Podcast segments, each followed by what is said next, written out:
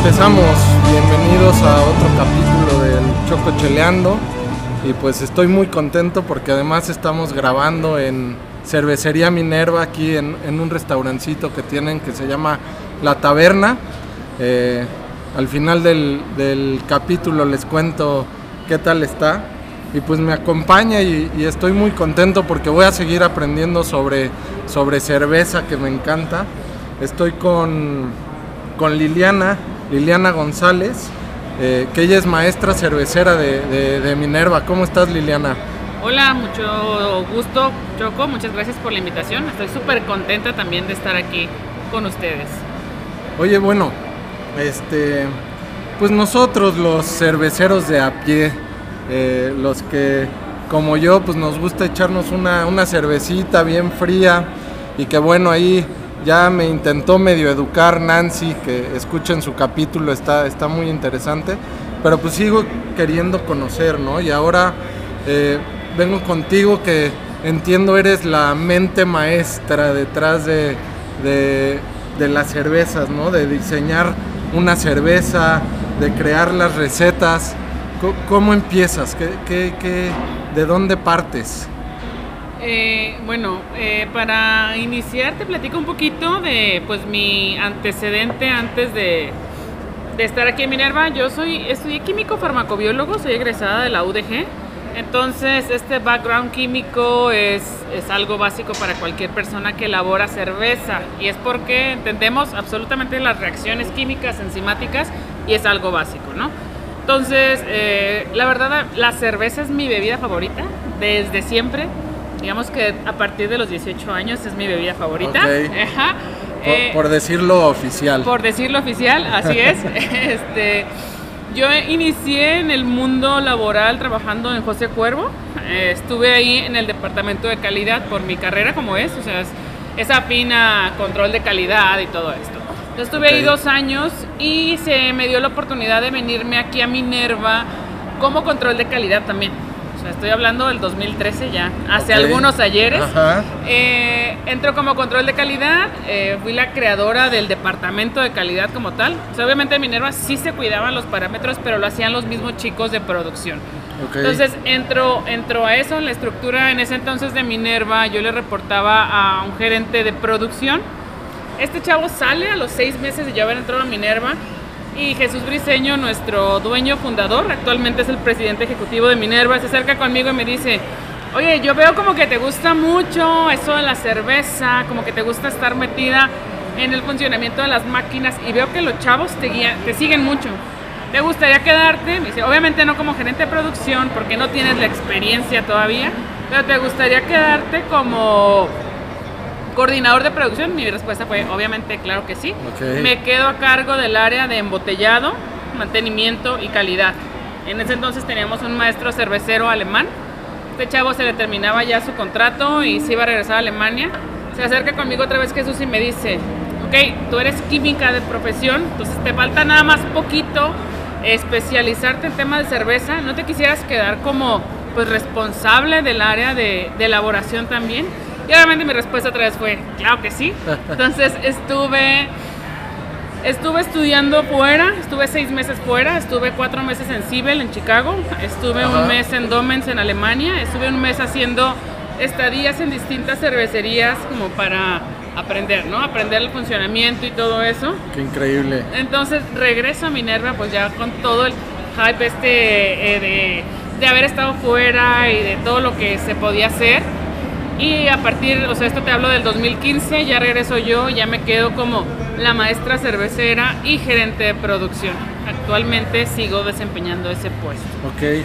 O sea, yo lo que estaba viendo es que para ser maestro cervecero, pues tienes que conocer de la parte de producción, ¿no? Del embotellado, pero viene la parte sensorial, que es lo que entiendo, o, o bueno, encontrar estos sabores dentro de la cerveza, aromas, etcétera, que es lo que entiendo fuiste a, a- a hacer fuera, ¿no? A perfeccionar, sí, o sea, yo dentro de pues mi estudio de seis meses, eh, todos los viernes teníamos una, una sesión sensorial, que inicialmente empezábamos con lo que no debe de haber en la cerveza, este, o sea, los defectos, más que Ajá. nada, ¿no?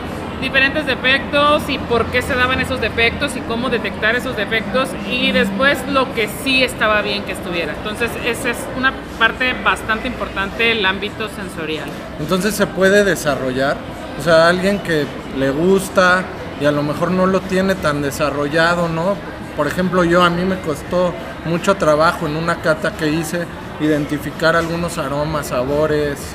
Eh, sí se puede desarrollar, obviamente es un poco de los dos, ¿no? O sea, naces con la habilidad de detectar ciertos aromas, ciertos, ciertos sabores, pero también es posible desarrollarlos. Y, esta manera de desarrollarlos es mediante estas capacitaciones de que te dicen, ok, ¿qué detectas aquí? Tú dices, detecto o sea, detecto amargor, floral, frutal. Y cuando alguien te dice, ah, sí detectas el pan mojado, ah, ya tu cerebro automáticamente dice, ah, ok, o sea, pan mojado es un aroma, un sabor que yo puedo detectar en la cerveza. Y es algo como educar a tu paladar y hacer la relación con tu, con tu memoria. O sea, es, es un proceso donde lo vas estudiando. Así es. Entonces, pues no, no se nace tan... Eh, no se nace, obviamente hay personas que son más hábiles a detectar y a como desmenuzar los aromas, los olores, los sabores, pero es algo que se puede aprender. Ok, oye, llegas a este nuevo reto aquí en, en Minerva, ya como maestra cervecera, con, me imagino, queriendo implementar todo lo que, lo que aprendiste, y te dicen, órale, vas, tu primera receta nueva, porque me imagino que ya tenían pues las cervezas de línea, ¿no? La, las que pues con las que venían trabajando, pero toca innovar. ¿Por dónde empiezas? Eh, el cómo empezamos siempre una, una cerveza, o sea, siempre dependemos del brief que nos entrega marketing. O sea, marketing es el que tiene, o sea, yo como, o sea, personalmente te hablo, yo sí tengo la sensibilidad de las tendencias que vienen, o sea, qué es, qué es lo que viene en tendencia, por ejemplo, en Estados Unidos, que es por donde nos guiamos primeramente nosotros, pero el brief de un lanzamiento siempre nos llega de marketing. Nos llega de marketing y, por ejemplo, te voy a poner un ejemplo, ¿no? Minerva Light. Este fue nuestro lanzamiento hace dos años, es la última cerveza de línea que tenemos y el brief fue una cerveza 85 eh, calorías, 3 grados de alcohol, gluten free, que sepa cerveza y que tenga más color que colonial para que cuando las personas la vean no piensen que es agua, ¿no? O sea, que tenga el carácter que sea una cerveza y que sea una cerveza artesanal, pero que cumpla con todo. Entonces, ese es el brief que me entregan y ahí es como yo empiezo a trabajar.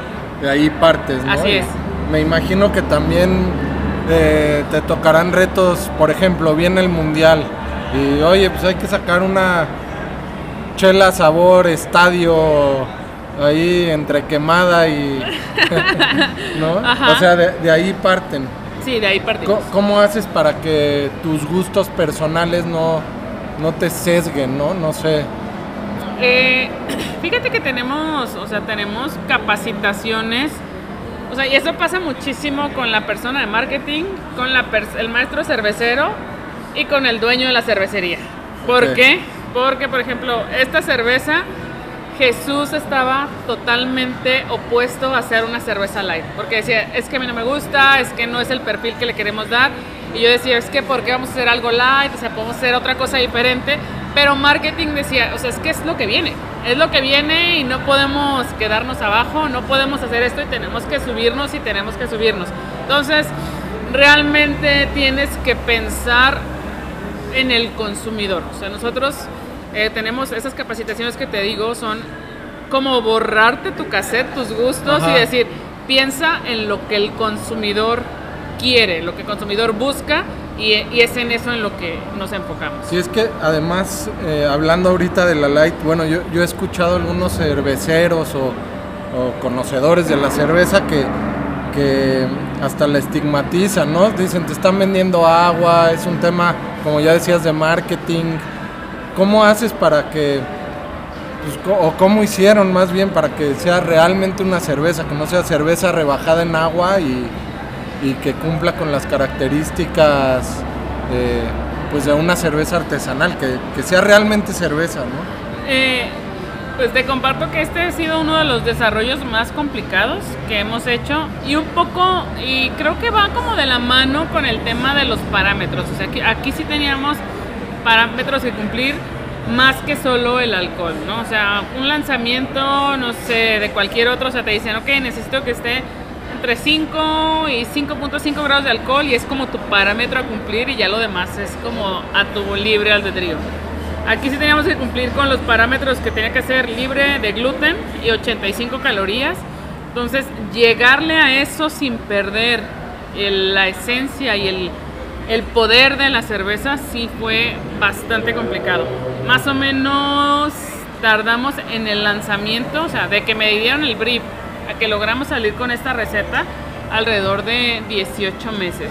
Ok, o sea, más de un año eh, buscándole y probando y, y, eh, veo que la están desarrollando, ¿no?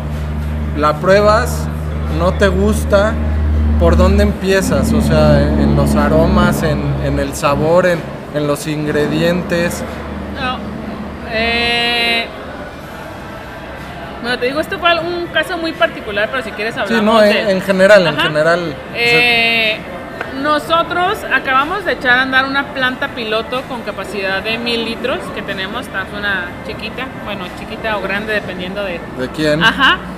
Nuestra plan, nuestro brew house es de 5000 litros, entonces esta sí, pues es una, es una quinta parte, entonces es, para nosotros es la pequeña. Pero generalmente somos muy confiados, entonces nuestros lanzamientos los hacemos, o sea, one shot. ¿Sí? Sale, sale bien porque sale bien. O sea, a ver, eso explícamelo. La diseñas, ¿no? Haces la receta. No, no hay un proceso como piloto donde, ok, vamos a hacer, no sé, 10 litros, 50 litros, los que sean, la probamos, y, ahí sale la primera tanda de producción. ¿No hacen eso? Anteriormente no lo hacíamos, porque no teníamos un equipo que pudiéramos replicar en el, en el chico lo que hacemos en el grande. Ya tenemos un Brew Magic de 50 litros, pero realmente es que era, era muy complicado replicarlo a ese nivel. Ok, pero entonces antes creaban la receta, ingredientes, mezcla y lo que saliera a embotellarse. No creo que saliera porque... O en, el, o en, el, proceso la probaban. Ah, no, sí, siempre la probamos y todo. ¿Y hay chance de moverle? ¿O, ya no? Pues no, no hay chance de moverle.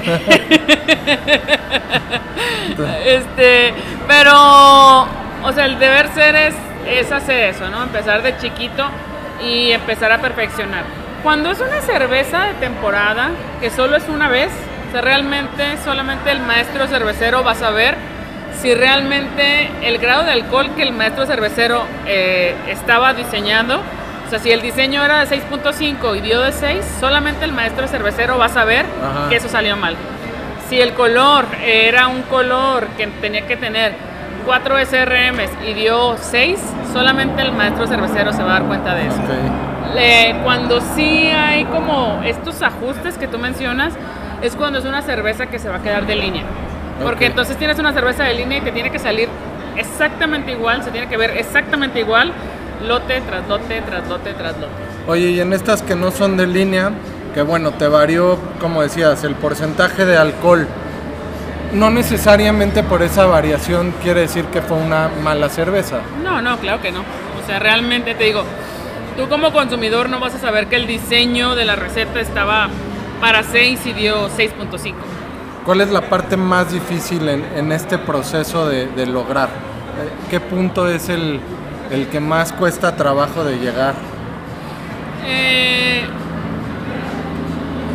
yo creo que un poco es, bueno, no es como un punto, ¿no? O sea, el diseñar una cerveza, yo tengo una palabra que es eh, tiene que ser un una cerveza, un producto redondo. ¿Y esto qué quiere decir? Que cuando tú la pruebes, o sea, tenga los aromas, tenga un dulzor, tenga un amargor y tenga una acidez. Pero ¿qué es lo que no debe de tener en esto redondo? Que tenga un pico, que te sepa súper alcohólico y que realmente no es el estilo. O que tenga un dulzor este, excesivo, que el dulzor excesivo pues te, no te permita seguirlo tomando. Ajá. O un amargor extremo, ¿no? Obviamente las, por ejemplo, las, las IPA son amargas, Sí. pero incluso las IPA tienen que tener el, la redondez del, del diseño de la cerveza en cuanto a que tienes que dejar dulzor residual para que sea una cerveza que tenga que tenga como este proceso de que lo puedas seguir tomando, ¿no? Que sí sea fácil de tomar. Ok. Entonces, más bien, pues el reto es que todo combine, ¿no? Que, Así es. que, que- que sea, pues, un todo rico, digamos. Así ¿no? es. Ok. Y bueno, yo lo que veo en redes sociales a los cerveceros es que son como un gremio bastante unido, o por lo menos eso aparenta. Ajá. Veo muchas colaboraciones entre cerveceras, etcétera. Ajá. ¿Qué tan celosa eres tú de, de tus procesos, de tus recetas? de- La verdad es que como compañía no somos no somos celosos, o sea, nosotros trabajamos directamente con, con otras cervecerías donde les, les ofrecemos el servicio de maquilado y entonces ellos tienen total acceso a las instalaciones, a ver cómo hacemos el proceso y no hay ningún problema o a veces de, oye, se me atoró, necesito esta levadura, me la prestas, o sea, sin problema, o oye, necesito, no sé, ¿no? Este tipo de malta y sin problema, ¿no? O sea, creo que sí somos un, un gremio como, es como una hermandad, lo veo yo, entonces sí está, está muy padre eso. Oye, y eso con Minerva, pero Liliana, así de, oye, esta te quedó muy rica, ¿qué, qué le metiste? ¿Qué le hiciste? Eh, realmente no me ha tocado que me pregunten, o sea, cuando sí me han llegado a preguntar, oye, ¿y esta qué lúpulo le pusiste? Porque el aroma está muy padre. O sea, realmente es que... No tienes bronca. No tengo bronca. Por ahí hay un dicho que dice que una receta es como una fórmula matemática, ¿no? Cualquiera la puede tener, pero no cualquiera la puede resolver. Oye, hablando de esas recetas, las cervezas de línea ya no requieren de un cuidado. O sea, ya ahora sí que metes en la computadora, echas las cantidades y, y listo. O, o el proceso se tiene que cuidar siempre por la fermentación, ¿no? Por cosas que no son siempre tan iguales. Realmente nosotros, o sea, ves aquí los tanques y los ves bien grandes y pensarías que todo está automatizado, pero realmente es que todo sigue siendo manual. O sea, todo sigue siendo manual en cuanto a...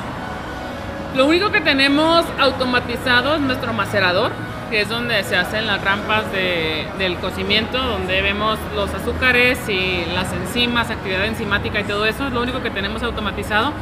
Todo lo demás tiene factor, factor manual. Entonces eh, se sigue haciendo el control tanto en nuevos diseños como en las de línea, es el mismo. O sea, siempre estás al pendiente ahí. Así que, es. o sea, obviamente tengo un equipo de, de chavos que son pues, las estrellas realmente del, del proceso. Eh, ellos están aquí 24, 20 no 24/7, pero tenemos turnos de 24 horas donde ellos pues, son los que se encargan de absolutamente controlar todos los parámetros. Sea, mi chamba realmente aquí en Minerva en cuanto al proceso de elaboración es sí dis- diseñar las, las ah, recetas, nuevos productos y si no son nuevos productos, hacer ajustes a las recetas dependiendo de marketing, por ejemplo. Eh, y obviamente estar al pendiente de absolutamente todo lo que pasa, ¿no? Pero yo como, o sea, como tal, yo Lili, así me meto a, al brew house y sí me asomo y todo, pero no soy el que echa los costales de Malta y eso. No, claro. Pero estás ahí probando. Sí, claro, que- claro, claro. Oye, como, como Lili, que, que, que me decías pues que desde los 18 años, para no entrar en la Ajá. ilegalidad, eh, te gusta mucho la cerveza.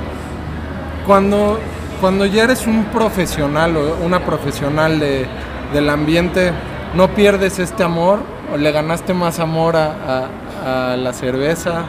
No pierdo, bueno, yo no he perdido el amor, no sé si se, se pierda o eventualmente se pierda, yo no lo he perdido, pero el, el conocimiento pues es un arma de, do- de doble filo, ¿no? O sea, tú puedes agarrar una cerveza y probarle y decir, ay, este tiene sé, lactobacilo, o este tiene un montón de diacetil, o este tiene eh, este defecto, ¿no? Entonces, eh, ese es como el contra de saber todo esto porque no lo disfrutas igual. Sí, era justo lo que te iba a decir, o sea, yo salgo de la chamba a veces para relajarme, pues una cerveza, y en lo que menos me estoy fijando es este, pues qué, qué contiene, ¿no? Ah, Termino rápido en me gustó, no me gustó y, y se acabó, ¿no?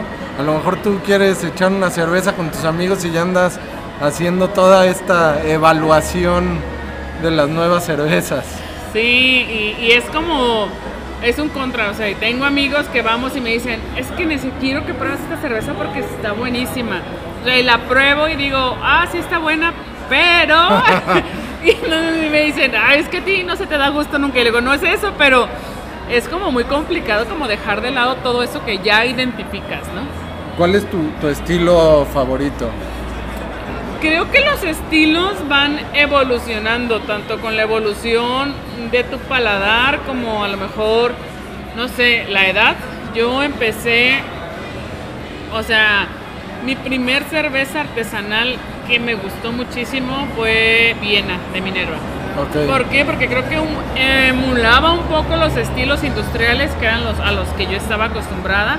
Entonces empecé con Viena, de Viena pasé a Ale, de Pale Ale pasé a IPA cuando IPA es una de mis recetas de línea, entonces cuando fue IPA, pues IPA era, tomaba puro IPA. Está agarrando muchísima fuerza, ¿no? E- Ese estilo Sí. está... A mí me encanta, pero... Fíjate que... O no sé que ahora lo veo más, no sé si siempre estuvo así. Fíjate que eh, por ahí hay unos estudios que nos llegan y Euromonitor eh, nos indica que desde hace dos años se viene una ola fuerte de lagerización. O sea, sí, la IPA fueron, fue el boom de estilos y fue el boom de todos querían las cervezas amargas, súper lupuladas, pero ahorita viene la lagerización. Entonces, ¿qué quiere decir? Cervezas menos, menos atascadas, se pudiera decir, Ajá. y como, como, es- como que es un poco la conciencia de cuidarse, de no alcoholizarse tanto, etcétera. Entonces, sí vamos a empezar a ver como este, este, la, esta temporada o época de laguerización. Qué aburridos. Yo voy a, yo voy a seguir con, con mis IPAs. Y fíjate que, o sea, obviamente eh, es, es por gustos, ¿no? Pero sí en, a nivel consumidor y a nivel nacional los estudios sí indican que viene Sí, una etapa de La lager al ser más este, liviana, ¿no? Más, más tranquila, pues se le da para todos estos que les gusta el mundo Menos fit, alcohol gusta- también, ajá. Entonces, no, yo definitivamente... Tú te bueno, no, no digo definitivamente, pero no le entraré a la lagerización. Perfecto. Yo conozco Minerva con una con una combinación cuando llego a Guadalajara que, que me recomendó un, un primo que era la Stout eh, con licor del 43. ah, ¿La has probado? carajillo, sí, sí, Exacto. claro. ¿Es algo que le, que le han intentado dar eh, boom o no?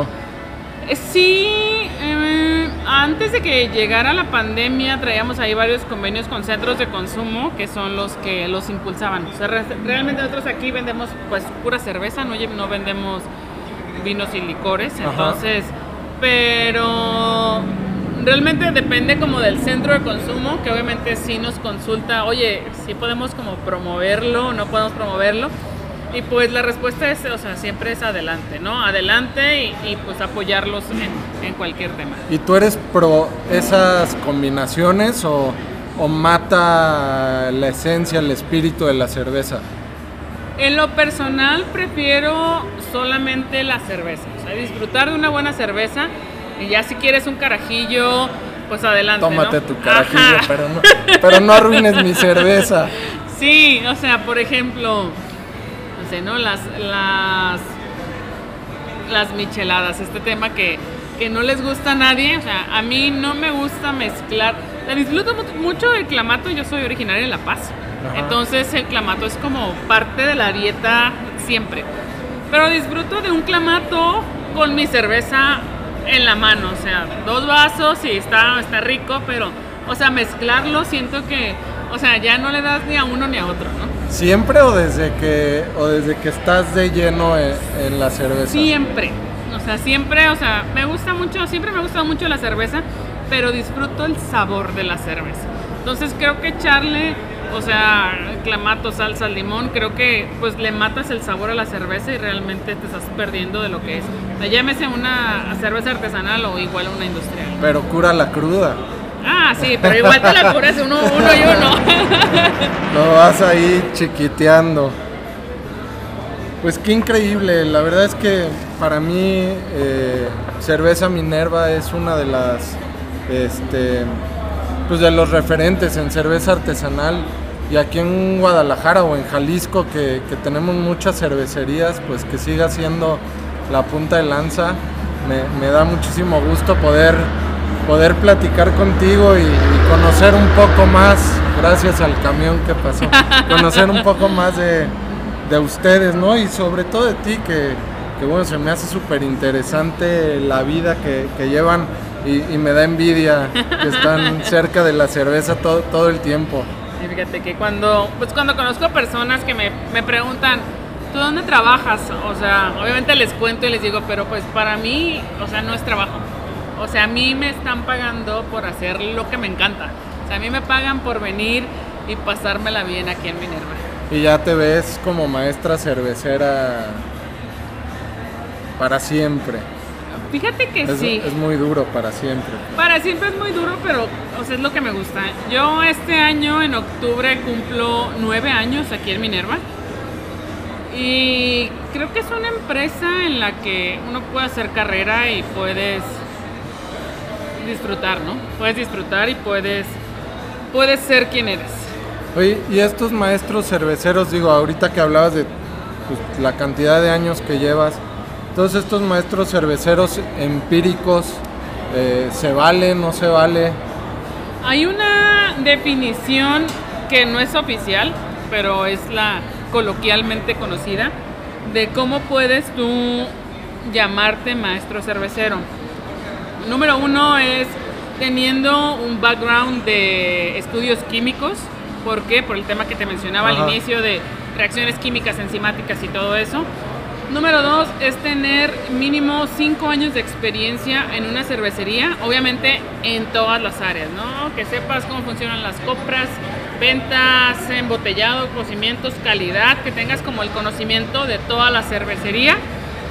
Y el número tres, ya no me acuerdo, pero... Pero por ahí está y Sí. lo necesitas tener para ser maestro cervecero. Sí, sí, sí.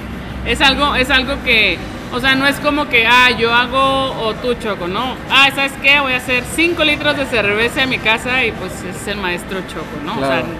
O sea, no. Oye, el proceso sí te lo cambia, o sea, me queda claro que a lo mejor lo- los, los ingredientes, pues es lo que te da una variación, pero, pero el proceso que tanto te puede, puede cambiar una, una cerveza. Todo. O sea, te- tener un buen equipo sí te hace la, la diferencia. Me refiero a equipo, Ajá. no personas, sino los, Eh. los metales. Realmente es así ayuda el equipo, pero más que nada el equipo es el control. El control, el, y el, por el control me refiero como al control de calidad, ¿no? O sea, si tu cerveza siempre la fermentas a 13 grados, asegurarte que siempre esté a esa temperatura. Porque si, o sea, si tú lo fermentas en este tanque de 15 mil litros que tiene, está enchaquetado con glicol y siempre va a estar a 13 grados, puedes obtener la misma cerveza si tú fermentas en un garrafón, en un refri, pero que te asegures que el refri Está. siempre esté a 13 grados. Es el control del proceso, más que nada, lo que, lo que te puede eh, derivar a una, bueno, es parte de lo que te puede derivar a una buena cerveza o a una no tan buena. Hoy por hoy, ¿cuál es tu, tu cerveza favorita? Fuiste de- desde, desde que empezaste hasta hoy, pero no te dejé terminar con mi experimento. Ok, entonces seguía, estaba con IPA porque era nuestra, nuestra receta, fue mi, mi cerveza de línea, fue mi primer cerveza de línea. Después nuestra colonial, obviamente colonial fue lo- una de las primeras dos cervezas con las que inició Minerva, pero la colonial que tú pruebas ahorita es receta mía, o sea, la cambiamos. Entonces después fue colonial Y ahorita la verdad es que disfruto mucho Minerva Lager Light. La Ah, disfruto ese, ese fue anuncio. muchísimo. Ese fue anuncio. Tú me preguntaste. A, la- a lo mejor fue por, por todo este proceso, ¿no? De 18 meses que dices, ahora me la tomo. Sí, yo creo que es eso, pero de verdad disfruto mucho eh, pues todas sus características, ¿no? Es una cerveza muy bebible, con una acidez impresionante y, y la disfruto mucho. Realmente, o sea, me gustan todas, Sí. me gustan todas. La verdad es que es una, una gran cerveza, a mí me encanta también. Me gusta mucho la... A ver si no digo una babosada, A pero... La, la diosa blanca. Ah, diosa blanca, antes la teníamos en envase de 6.50, ahora es esta, mira. Esta es, es la misma receta.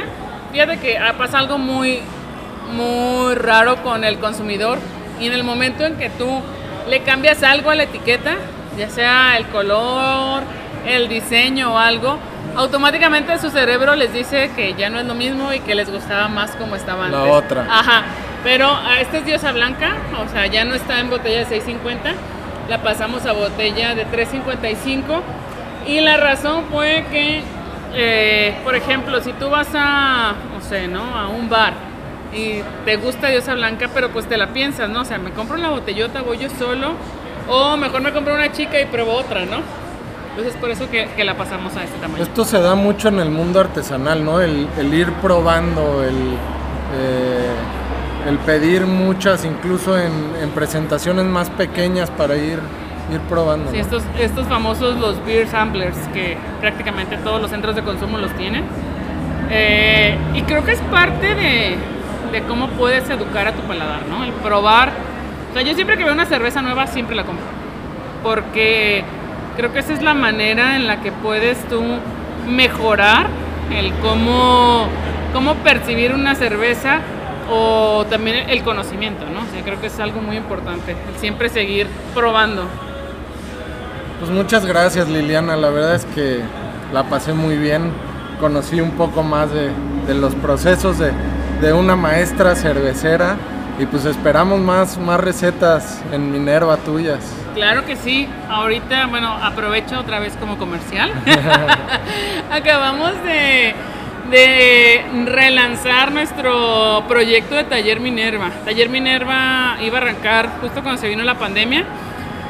Y es esta casa de cocimiento que te digo, la pequeña, que nos da la versatilidad de poder hacer cosas pequeñas y no tener que meterle tanto tema de marketing, tanto tema de distribución, de ventas. Y esto, o sea, la- nos da la facilidad de, de generar, o sea, nuestro, nuestro objetivo es hacer un estilo de cerveza diferente por mes y estarlo sacando, o sea, estarlo rotando y, y, pues prácticamente no repetir los estilos.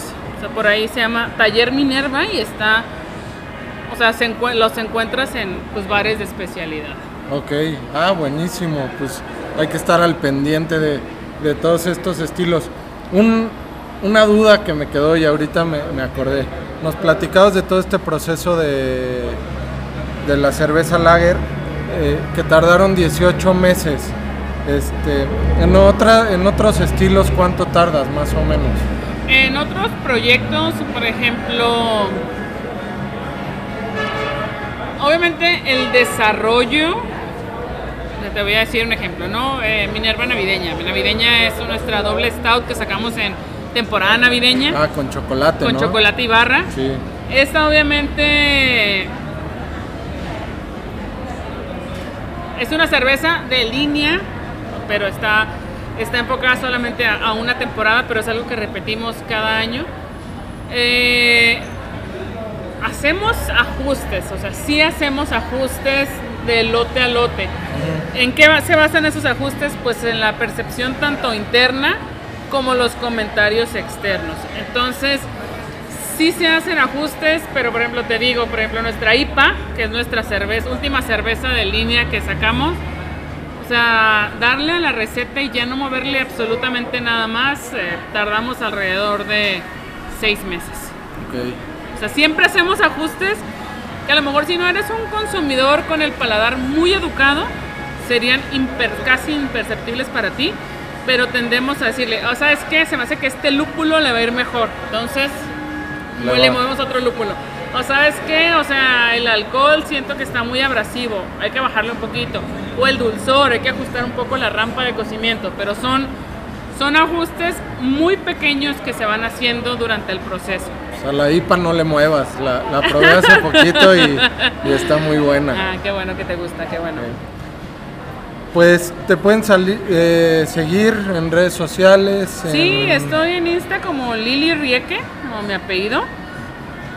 Y en Facebook estoy como Liliana González. Y a la cervecería. En cervecería estás eh, arroba cerveza Minerva en Insta y cerveza Minerva en Facebook. Facebook. Pues ahí búsquenlos para los que no son de acá de Jalisco, aunque ya está en, en todos lados, yo creo, ¿no? Mm, Tenemos distribución nacional prácticamente por las cadenas de autoservicio. Estamos, estamos prácticamente en todos los, bueno, no en todos, Pero- ciertos, eh, pero por lo menos un Walmart de cada estado. Walmart Chedraui, Liverpool, Fresco. Y si no, ven, 7-Eleven. vénganse acá a Guadalajara a probarla. Ahí espero mis amigos de, de Ciudad de México que nos estén escuchando. Acá los esperamos. Este, a nosotros nos pueden seguir en el Choco Cheleando, igual en Instagram, en Facebook. Y pues nos escuchamos la, la próxima. Muchas gracias.